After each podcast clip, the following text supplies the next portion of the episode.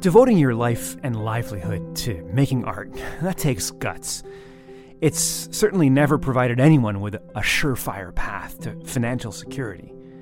If you add to that the economic hardship that is a reality for many newcomers to Canada, it's a wonder that anyone who's new to this country would pursue art as a career at all. It's scary, it's uncertain. There was definitely pressure that is 24 year old Ray Tatad. Ray was born in the Philippines and he moved to Tisdale, Saskatchewan when he was 16. He bucked convention. Rather than pursuing a degree in accounting or engineering, Ray did something a lot of people would consider a pretty risky venture. He decided to follow his passion, which is drawing, and last year he graduated from the University of Regina with a Bachelor of Fine Arts degree. Ray was right to believe in himself in 2020, he was chosen as the Saskatchewan winner of a national competition for emerging artists. Ray Tatad's art is jam packed with religious references and colonial references, imagery that combines both of his identities, Filipino and Canadian. As an immigrant, uh, you're neither really authentically Filipino nor authentically Canadian anymore. You're kind of in between. And I'm trying to focus more on on an individual level to see and feel how I uh, how I consider myself between those two identities. Countless Journeys producer Tina Pittaway will be here with more about Ray Tatad and his art, and how he's pushing forward with a career in art despite the challenges of the pandemic. As well, Tina will bring us into the studio of Nova Scotia artist Leah Evelyn. I was just born to paint. It's like I don't feel like it's a choice. You know, it's one of those things that you just. I'm so glad that I found it early enough. Leah Evelyn has been a working artist for more than 60 years. She was born in Washington, D.C., raised in Baltimore. In 1960, Leah was drawn to the call of the, the seismic shifts happening in the New York City art scene. After more than two decades there, Leah moved to Nova Scotia in the early 1980s where her career as both an artist and a teacher took off. I'm not telling a story in a, any traditional way. It's just there. It exists.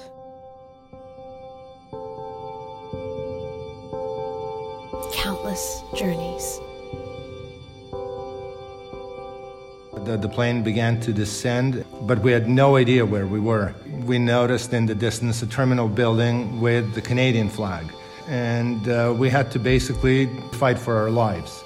At that time, it was Portuguese women coming to Canada, like my mother. We were coming here to build a better life, but also to help build Canada. Nous sommes venus ici, le Canada nous a donné le meilleur. Alors, donnons au Canada le meilleur. Instead of feeling torn between my two realities, I decided to feel happy wherever I am. Slowly but surely, I came to realize that hey, I can make something out of this here. J'ai vraiment réalisé la force de ce pays.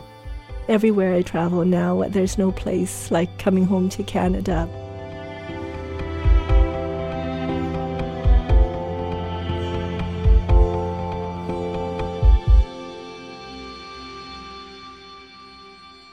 Welcome to Countless Journeys from the Canadian Museum of Immigration at Pier 21. My name is Paolo Pietropaolo, and I'm joined by producer Tina Pittaway. Hey, Tina. Hi, Paolo. Uh, Tina, I can't wait to dive in and, and hear more about these two artists, Ray Tatad and Leah Evelyn. Uh, beginning with Ray, I've been looking at Ray's work. Gosh, it's just tightly packed with so much stuff people, objects, uh, religious figures, and symbols. There's a lot going on. We've got the military, we have the Catholic Church, there are animals, there's cityscapes. I mean, it's as you say, it's completely loaded um, from you know from edge to edge. And like it's really reminiscent uh, f- for some people who would be familiar with kent monkman's work. It really mm-hmm. calls to mind his art. And i, I can also see a, a, definite nod to even the work of salvador dali. You know there's some mm-hmm. there's throwing things together that make you think, you know, those those surrealist juxtapositions. And a little bit of creepiness in there too. Absolutely. and, and, and really interesting to just look at. You just want to gape at it for a while. And, and I know we'll hear more from Ray about his influences and some of the big ideas that he's tackling in his fascinating artwork. But I want to start at the beginning uh, of Ray's journey to Canada. Sure. Now, Ray was born and raised in the Philippines. Uh, he comes from the island of Luzon, which is the, the largest island in the Philippines. It's also uh, home to its capital, Manila.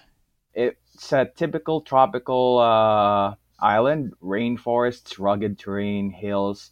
Uh, life was claustrophobic in a way, but it you came to live with it. Life in the Philippines was hectic. It's very quick paced, very uh, on the go. Ray was raised in the rural outskirts of Batangas City, which he affectionately calls the boondocks, uh, a, a very hilly environment with bamboo groves where his family owned a small parcel of land where they raised hogs. Uh, it was a real contrast uh, to the prairies that he would move to when he was 16. Now, that would be quite some contrast. I know we'll, we'll hear a bit more later on about how the landscape plays into his art. Now, what brought his family to Saskatchewan? Like a lot of Filipino immigrant families here in Canada, Ray's mother arrived first. Uh, now, that was back in 2013. She was working at an agricultural firm in Quill Lake, Saskatchewan. And after eight months, she was able to legally sponsor the rest of our family to come here, and that's how we came to be here in Saskatchewan. And his ideas around land and the environment and, and how he physically experiences the landscape really have a strong presence in his art. So I wanted to hear from Ray about his first impressions of the landscape. Now, here he describes what it was like landing in Saskatoon for the first time when he arrived with his dad and his sister back in 2014. And once I landed in Saskatoon, I noticed how everything is so spaced far apart from each other. Even the suburbs, the fields, it was an overwhelming sense of agoraphobia that sets in where it's all empty, flat horizon for all for for your eyes to see.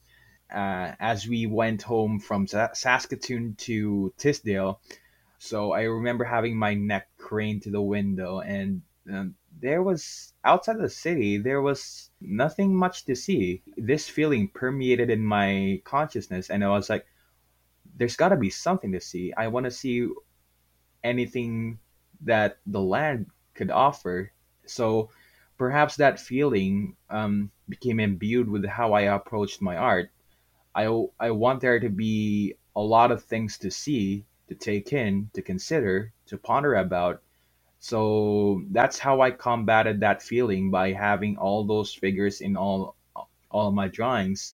There are definitely a lot of things to see in his art. I'm just looking at one drawing called Chosen Land. And I mean, this is the kind of drawing that you could spend a long time looking at, looking for all the hidden meanings in juxtapositions between, I mean, there's a volcano in the background, there's a silhouetted city, there's a a, a tree with a, a red fabric draped over it. There's a man in a top hat. There's yeah. is that Pope John Paul II listening to headphones? I mean, yes. there's a lot going on here. Yeah, and, and that was part of his portfolio actually of work that he created uh, as part of his studies at the University of Regina, um, and that's where he received his Bachelor of Fine Arts back in 2021. Now, Ray says his art is almost a tonic to that agoraphobic reaction he had when he first arrived. In order for me to cope with this moment of like unfamiliarity, I try to fill in every bit of space as much as I can. Uh, I have a tendency to almost overcrowd as much space as I can with all these details. But at the same time, I want to make meaning out of this. I don't want this to be nonsensical to the point where it's it's intimidating to look at. My drawings they focus on a lot of religious themes that's informed by colonial history. Uh, uh, what I found interesting was that the Philippines, we kind of uh, just embraced everything that has happened in the past 300 years. It's even in the name of the country itself, uh, Philippines. That was in reference to the Spanish emperor at the time, King Philip II. I, I saw that as a way that they how the Philippines just came to accept their identity and have that colonial legacy be a part of their identity. It's not their entire identity, but it sure is a prime aspect into molding that contemporary Filipino identity because of course there were already cultures and peoples long before the Spanish arrived on the on the countries. I was doing some, some background reading on Ray and his art, and I noticed that he counts the Cree artist Kent Monkman as one of his influences, and you, you really do see that in his work.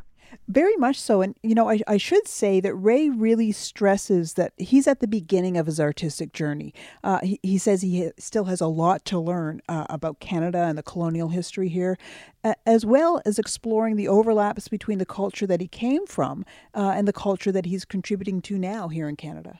I am definitely on uh, on a journey on learning both of the histories and the cultures of the two countries uh, their differences, their similarities, how they found meaning in their past, and what they did out of it to make themselves stand out as uniquely, say, Filipino or uniquely Canadian. But the more that I learn, the more convoluted it gets. As an immigrant, you're neither really authentically Filipino nor authentically Canadian anymore. You're kind of in between. I'm trying to focus more on on an individual level to see and feel how I uh, how I consider myself between those two identities. And to be honest, I feel like uh, I want to focus more on my work going into it on a more individual and personal level. So rather than speaking to a broader culture that I happen to belong to, um, I want to also focus more on the individual self here as an immigrant and how the feeling of wanting to belong to either of those uh, cultures and identities uh, reflect on myself as an as a person. You know, Tina, it's really interesting listening to that. That's that's that sort of feeling of belonging to more than one place and grappling with that sense of identity. I can hear that in what Ray is saying there. Right, and that and, and I think that whole idea as well of of wanting to also just explore your art as a as an individual beyond being an immigrant beyond being of a nation or or like all of it it's quite there's a lot going on so I wonder if that's something that he grapples with too, this sort of like pressure to feel that he has to be a Filipino hyphen Canadian artist, if you know what I mean. Did did Ray always want to be an artist? Is art something that, that was part of his life before he came to Canada? Yeah, he was actually he he did a lot of cartooning when he was growing up, um, but it definitely had a different edge to it. Art back home in the Philippines, it, it was much much more of a hobby, and more of a pastime that I didn't give much consideration to, given the uh, you had to be practical back home with your expectations, with your hopes. So prior to making that decision and going full in in the art program, there was definitely pressure from uh, not just family but also uh, friends since most of my friends were also filipinos. Once i enrolled into post-secondary education i saw that there there's much more leniency in on all these opportunities. So I had to weigh my considerations uh, carefully and slowly but surely, I came to realize that hey, I can make something out of this here. Oh, that's that's just great. Now, now, now tell me about the award that that Ray won. Well, that was something called the BMO First Art Award, uh, which is given to one student artist from each province who are nominated by a, a provincial jury uh, to compete in. And Ray won for Saskatchewan and was scheduled actually to have a gallery show in Toronto along with all of the other winners. But COVID kind of put the kibosh on that, unfortunately. Hmm. I know I really I really feel for so many of the students and recent graduates right now who've really felt the impact of the pandemic in that way in so many fields and especially if you think about the arts. Yeah. Where you need a crowd right? You do and and you really need you know the uh, access to those kind of beginner level exhibits and even the small galleries that you know aren't you're not going to be making thousands of dollars but your your art is going to be in front of people's faces so that they can see it.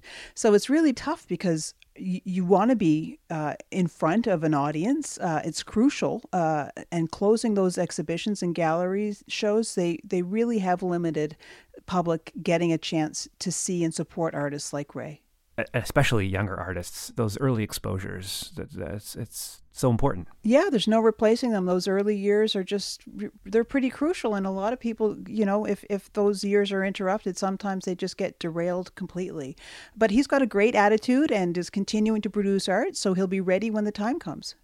The, the one thing that I'm most excited is it's the future. Uh, sure, it's scary, it's uncertain, especially right now, but that's what makes it exciting for me. Right now, what matters right now for me would be the production because the drawings that I do they take a while because of how detail heavy they are in general. Uh, the plan for me is to wait COVID out. I'm just sheltering out the pandemic and wait for it to pan out because a history and world changing virus is, is something that I haven't considered in my plans two years ago. so right now, I'm just excited to when things finally open back up and make my fortunes on the future sometime soon. That's Ray Tatad, Saskatchewan artist. Um, he's got such a great attitude. Doesn't he? I just, I really loved connecting with him and his positive energy and just, you know, hearing somebody who's kind of on the cusp of just getting it going.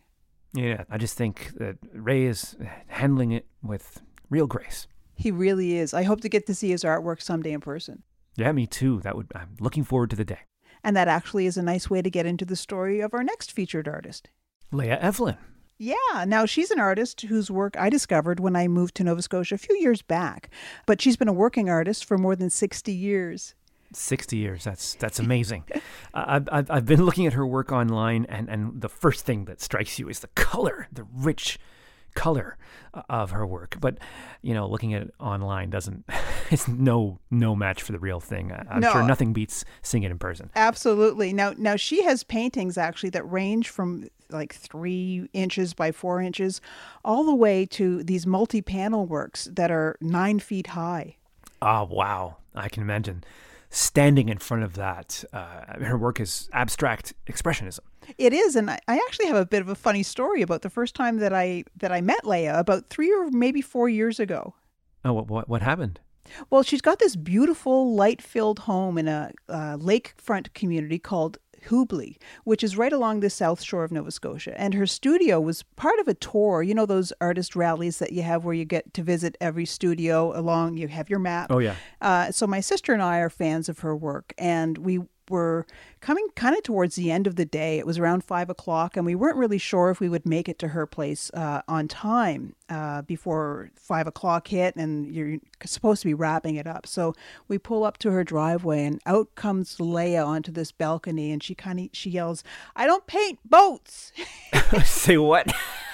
I don't paint boats. I don't paint boats. So I guess there had been a fellow just prior to our arrival who really liked paintings of boats, and and while Nova Scotia oh, is, is full of artists who absolutely do create really wonderful paintings of boats.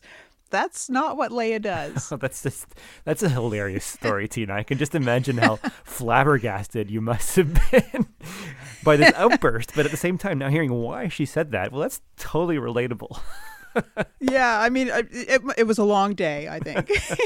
now, Tina, you, you paid another visit to Leah recently, and you've put together a mini documentary on her work. Let's hear that now.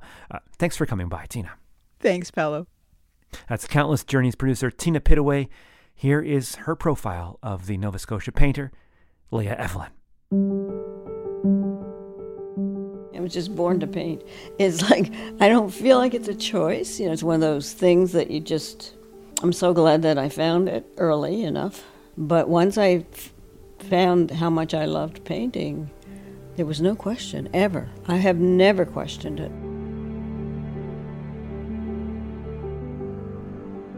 I visited Leah Evelyn back in December. Now, her home, which also houses her studio, looks out onto a lake and it's surrounded by forest. There's a small stream that cuts through the property.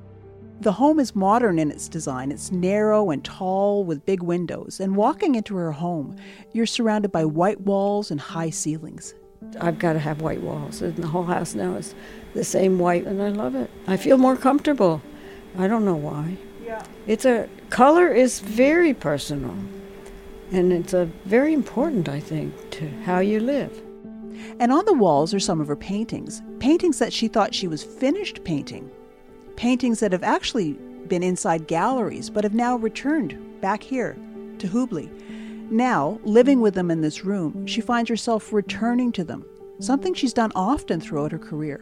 I don't know. It tells me. It's like sometimes I'll think it's done, and then um, a week later I'll look at it and I'll say, eh, no, it's not.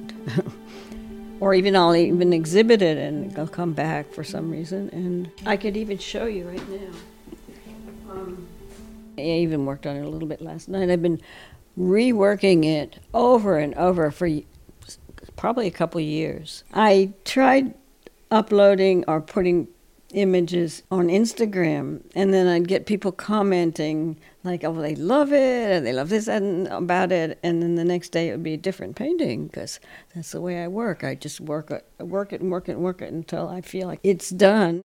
Now, paintings are meant to be seen, of course, to be experienced rather than described. But let me try.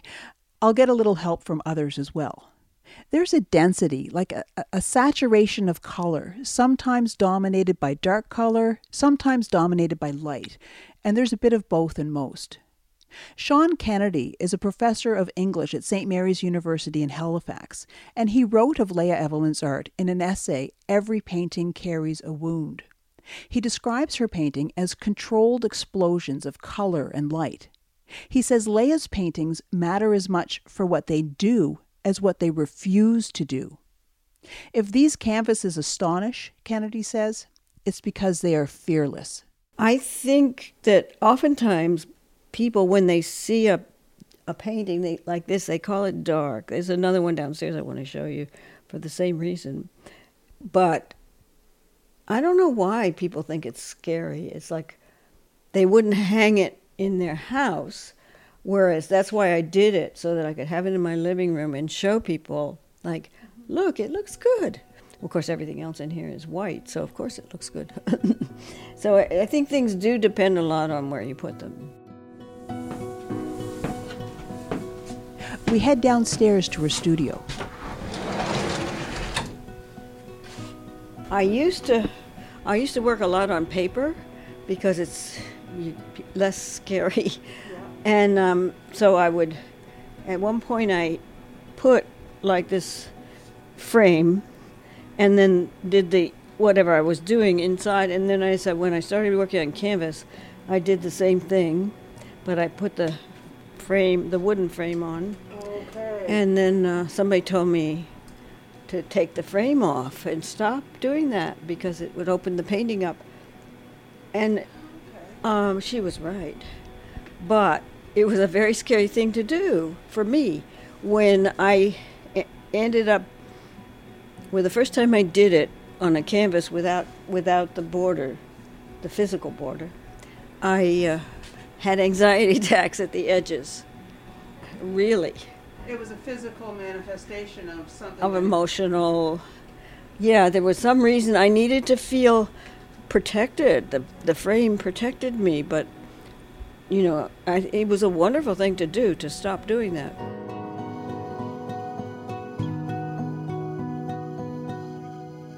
Leah Evelyn was born in 1937 in Washington, D.C., raised in Baltimore. When she was in her late teens, she attended Brown University in Providence, Rhode Island, where she received her undergraduate degree. And that's where she began to paint. Oh, yeah, I was studying literature in my junior year. Uh, a fellow student just said, let's go down the basement and paint. And I had been drawing on my own for years and just always loved drawing and never thought about painting as a career. And the experience changed my mind. well, it was just a feeling of joy and excitement in just being alive. From Brown, she went on to Yale University, where she studied under Josef Albers, a German born artist best known for his abstract paintings. Albers is one of only a handful of living artists whose work was honored with a retrospective show at the Metropolitan Museum of Fine Art. You can see his influence in Leah's canvases. Albers is considered to be one of the most influential teachers of color theory in the 20th century. I went to a good school and had a good education, but didn't stay long because New York was being very seductive. New York City was the epicenter of abstract art in 1960.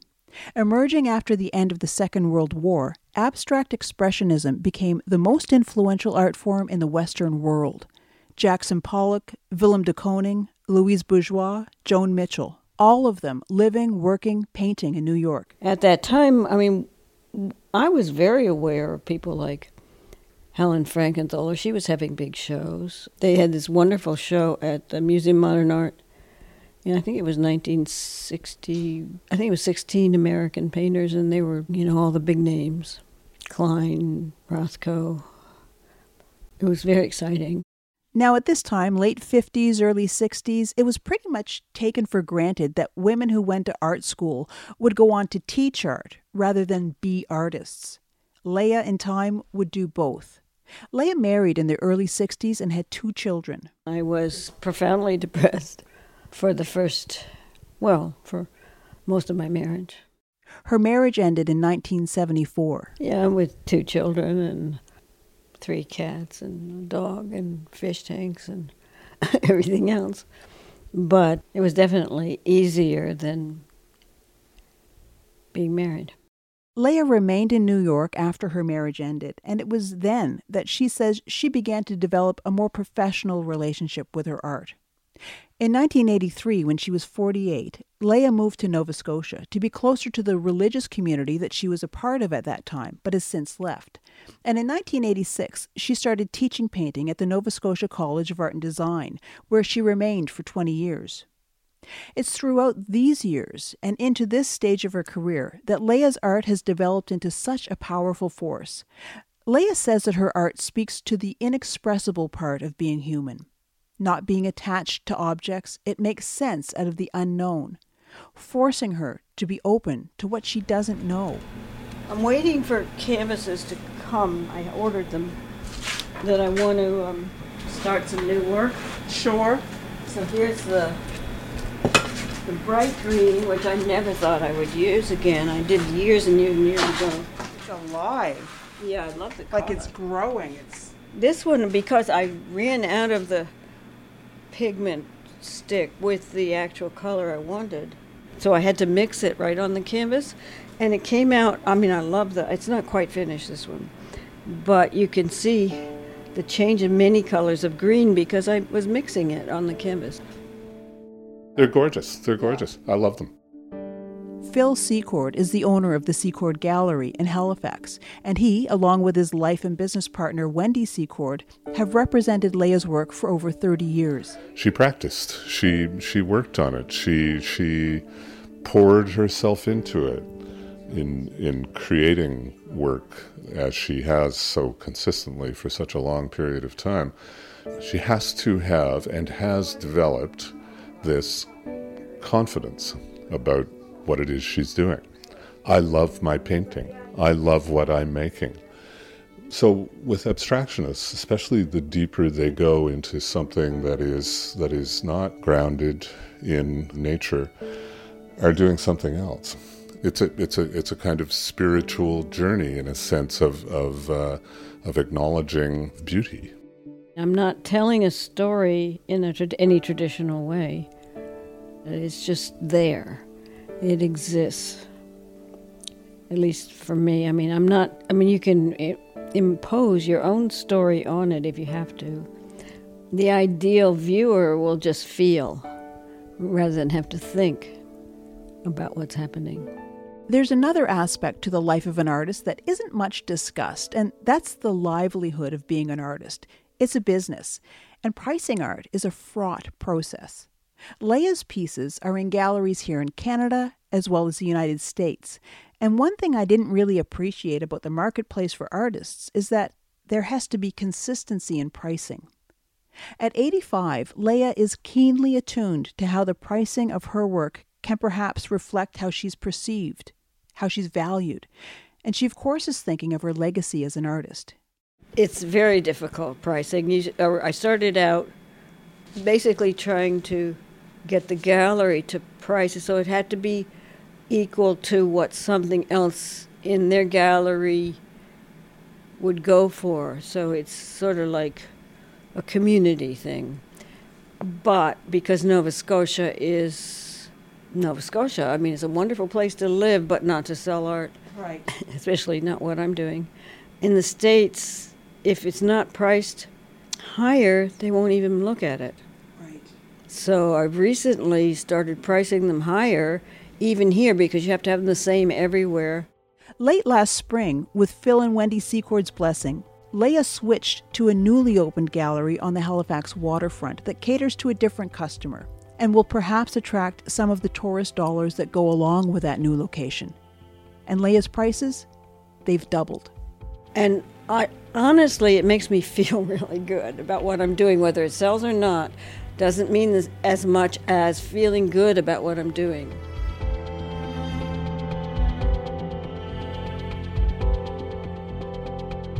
That's the Nova Scotia painter Leah Evelyn. Thanks to Countless Journeys producer Tina Pittaway for putting together that profile. If you'd like to hear more stories like this one and help new listeners discover this podcast, make sure to rate Countless Journeys on your favorite podcast app or leave us a review. Countless Journeys comes to you from the Canadian Museum of Immigration at Pier 21, located at the Halifax Seaport. Thanks for listening. My name is Paolo Pietropaolo. Bye for now.